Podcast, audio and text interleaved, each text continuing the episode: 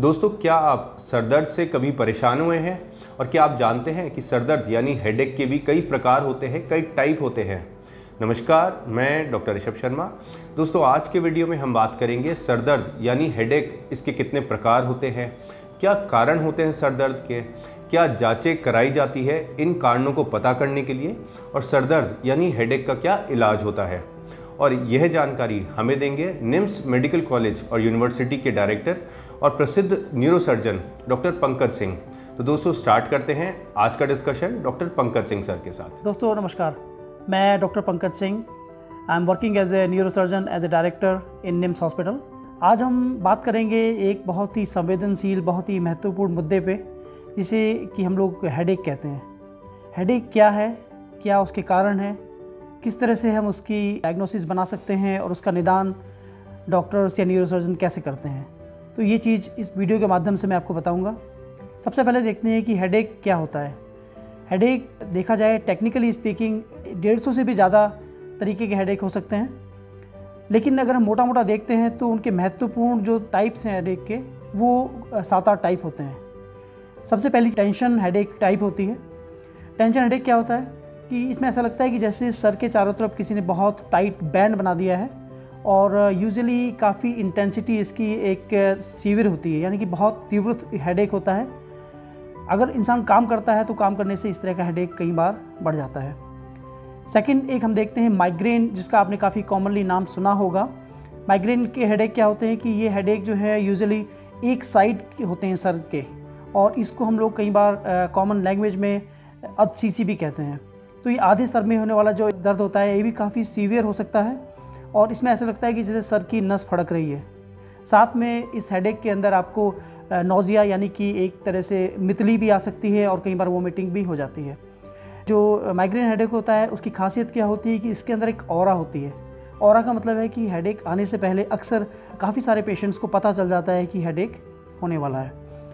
दूसरी खासियत क्या होती है माइग्रेन वाले हेडेक की, कि इसके अंदर कुछ ट्रिगर पॉइंट्स होते हैं। मेरे ख्याल से सभी हेडेक के कुछ ना कुछ ट्रिगर पॉइंट्स होते हैं, लेकिन माइग्रेन अपने आप में एक ऐसी वैरायटी है जिसमें ट्रिगर पॉइंट्स बहुत क्लासिकली लिटरेचर में डिस्क्राइब किए हैं। ट्रिगर पॉइंट्स की बात करते हैं तो जैसे सबसे इंपॉर्टेंट एक ट्रिगर पॉइंट होता है कि नींद की कमी, थकान होना। कई लोग जो होते हैं, उनको चॉकलेट खाने से या अल्कोहल ड्रिंक करने से या स्मोकिंग के बाद भी माइग्रेन टाइप का हेडेक हो सकता है। कई फीमेल्स के अंदर जो उनकी मेंस्ट्रुअल साइकिल्स है, जो उसके साथ जब हार्मोन चेंजेस होते हैं हार्मोनल चेंजेस होते हैं तो इस तरह का हेडेक देखने में मिल सकता है। अगली वैरायटी जो हेडेक की हम देखते हैं वो क्लस्टर हेडेक कहलाती है। तो क्लस्टर जैसे कि नाम से लगता है कई सारी चीज़ों का क्लस्टर होगा। तो ये हेडेक जी हाँ क्लस्टर ही के रूप में आता है। इस हेडेक के अंदर क्या होता है कि आपके सर में दर्द होगा पेशेंट के, लेकिन साथ साथ आइज़ में भी पेन होता है नेक की मसल्स में भी पेन होगा नोज़ में भी पेन होता है आइज़ वाटरिंग होती हैं।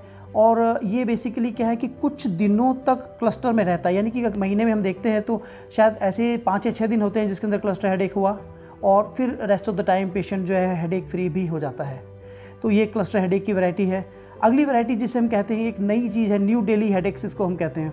न्यू डेली हेडेक्स के अंदर क्या होता है कि हेडेक्स होते हैं और जो सीवियरिटी काफ़ी सीवियर हो जाती है। इस तरह का हेडेक जो है समय के साथ साथ प्रोग्रेसिव रूप से बढ़ता है। तो अपने आप में एक बहुत थोड़ा डिफ़िकल्ट टाइप की वैरायटी हो जाती है ट्रीट करने के लिए। अगली एक टाइप होती है साइनस की। जैसे आप जानते हैं कि साइनस होते हैं, आपके नेजल साइनसेस हैं, जो कि नाक के आसपास हैं। जब उन साइनस में सूजन आ जाती है, जिसको हम यूजली कहते हैं साइनोसाइटिस तो वो भी हेडेक का एक कॉज बन सकते हैं।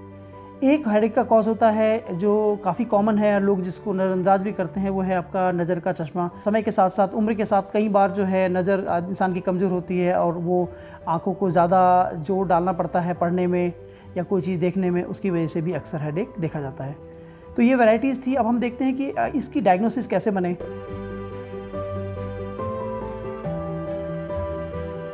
डायग्नोसिस के लिए क्या होता है, जब आप डॉक्टर के पास जाते हैं तो सबसे पहले कुछ वो आपकी हिस्ट्री लेता है, एक आपके बारे में पूछता है कि क्या लक्षण थे, और फैमिली हिस्ट्री वगैरह आपसे पूछी जाएगी सब। फिर एक न्यूरोलॉजिकल एग्जामिनेशन जिसको हम कहते हैं कि वो आपके जो नर्व्स होती हैं, स्नायु तंत्र है, उसका एक अच्छा सा एग्जामिनेशन करता है डॉक्टर और उस एग्जामिनेशन के बाद फिर क्या होता है कि कुछ जो है टेस्ट वो करवाते हैं। तो जो मोस्ट कॉमन टेस्ट होते हैं ब्लड टेस्ट में हम कह सकते हैं कि जो नॉर्मल आपके ब्लड काउंट्स हैं, वो देख सकते हैं हम लोग। लेकिन साथ साथ काफ़ी सारे पेशेंट्स में हम सीटी या एमआरआई स्कैन भी करवा सकते हैं। मज़े की बात यह है दोस्तों कि जो सीटी स्कैन और एमआरआई स्कैन की फाइंडिंग है हेडेक के ड्यूरेशन में या मोस्ट ऑफ़ द हेडेक्स में ये नॉर्मल आते हैं। जो कि एक तरह से देखा जाए तो अच्छी चीज़ भी है। क्योंकि जो हेडेक्स जो हैं किसी कारण की वजह से नहीं होते हैं, उनको प्राइमरी हेडेक्स कहते हैं हम लोग तो प्राइमरी हेडेक्स के अंदर सीटी स्कैन या कोई भी टेस्ट नॉर्मल आएगा। लेकिन कुछ हेडेक्स ऐसे हैं कि जिसके अंदर आपका सीटी स्कैन या ब्लड टेस्ट या बाकी टेस्ट एबनॉर्मल भी आ सकते हैं।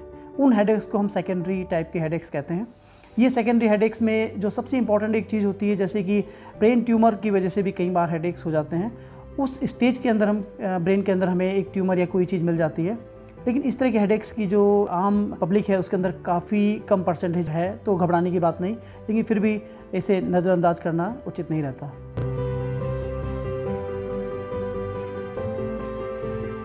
पहला पार्ट तो इलाज का होता है कि हम किस तरह से हेडेक को होने से ही रोक दें। इसको हम प्रिवेंशन कहते हैं। प्रिवेंशन के लिए सबसे इंपॉर्टेंट है कि आपका एक लाइफ स्टाइल मॉडिफिकेशन होना ज़रूरी है। आज की तनावपूर्ण ज़िंदगी में जो हम देखते हैं कि जो हेडेक्स हैं, वो काफ़ी बढ़ गए हैं। तो एक तनाव अपने आप में काफ़ी बड़ा कारण है। तो इसके लिए हम रिलैक्सेशन टेक्निक्स अपनाएँ मेडिटेशन करें और साथ साथ योगा या कुछ एक्सरसाइज करें डेली रेगुलर बेसिस पे तो हेडेक की तीव्रता कम हो सकती है। सेकेंड इंपॉर्टेंट है आपका डाइट मॉडिफिकेशन यानी कि वेट कंट्रोल आप करें ज़्यादा फैट्स ना लें। ऐसी फूड्स जिससे कि एक हेडेक में ट्रिगर हो सकता है। जैसे मैंने बताया था कि आपकी ड्रिंकिंग यानी कि अल्कोहल और स्मोकिंग दो चीज़ अपने आप में काफ़ी महत्वपूर्ण रोल अदा करती हैं हेडेक को करने में। तो ये दोनों चीज़ अवॉइड करें।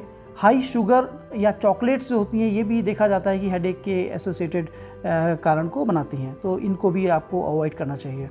जिन फीमेल्स में हार्मोनल डिस्टर्बेंसेस की वजह से हेडेक हो रहे हैं तो मेरी सलाह है कि उनको जल्दी से जल्दी ऑब्स्टेट्रिशियन एंड गायनिकोलॉजिस्ट से मिलना चाहिए।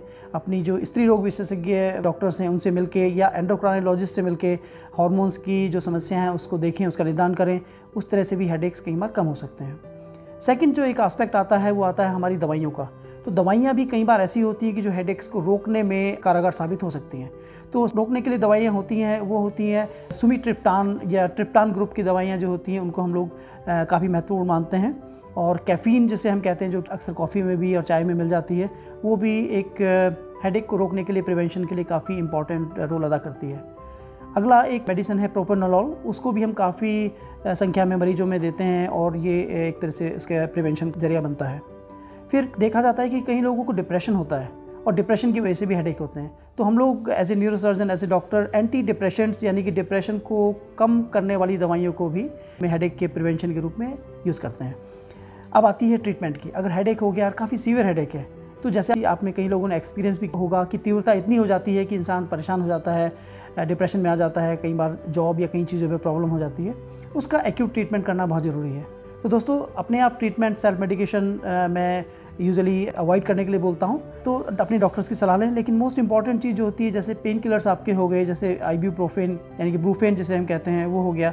पैरासीटामॉल्स हैं, या और अगर कोई मेडिसन है जिसको हम एज ए पेन किलर लेना चाहते हैं तो वो पेन किलर्स जो हैं अक्सर हेडेक को अबॉट करने में सहायक सिद्ध होते हैं उस ड्यूरेशन में।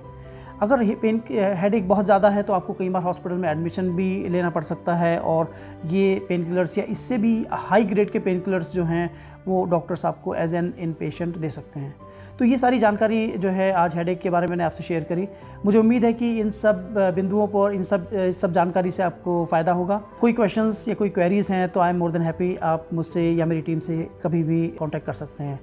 Thank you very much all the best तो दोस्तों, आज हमारे साथ थे निम्स मेडिकल कॉलेज और यूनिवर्सिटी के डायरेक्टर और neurosurgeon doctor Pankaj Singh sir, जिन्होंने हमें बताया कि सरदर्द यानी कि हेडेक के कितने प्रकार होते हैं, क्या कारण होते हैं सर दर्द के, क्या जांचें कराई जाती है, इसके कारण जानने के लिए और क्या इलाज होता है सर दर्द का। और बाकी हेल्थ और मेडिकल से रिलेटेड ऑथेंटिक रिलायबल और यूजफुल इन्फॉर्मेशन के लिए आप हमारा चैनल डायडॉक हेल्थ ज़रूर सब्सक्राइब करिए। बाकी अपना ध्यान रखिए, खुश रहिए। Thank you take care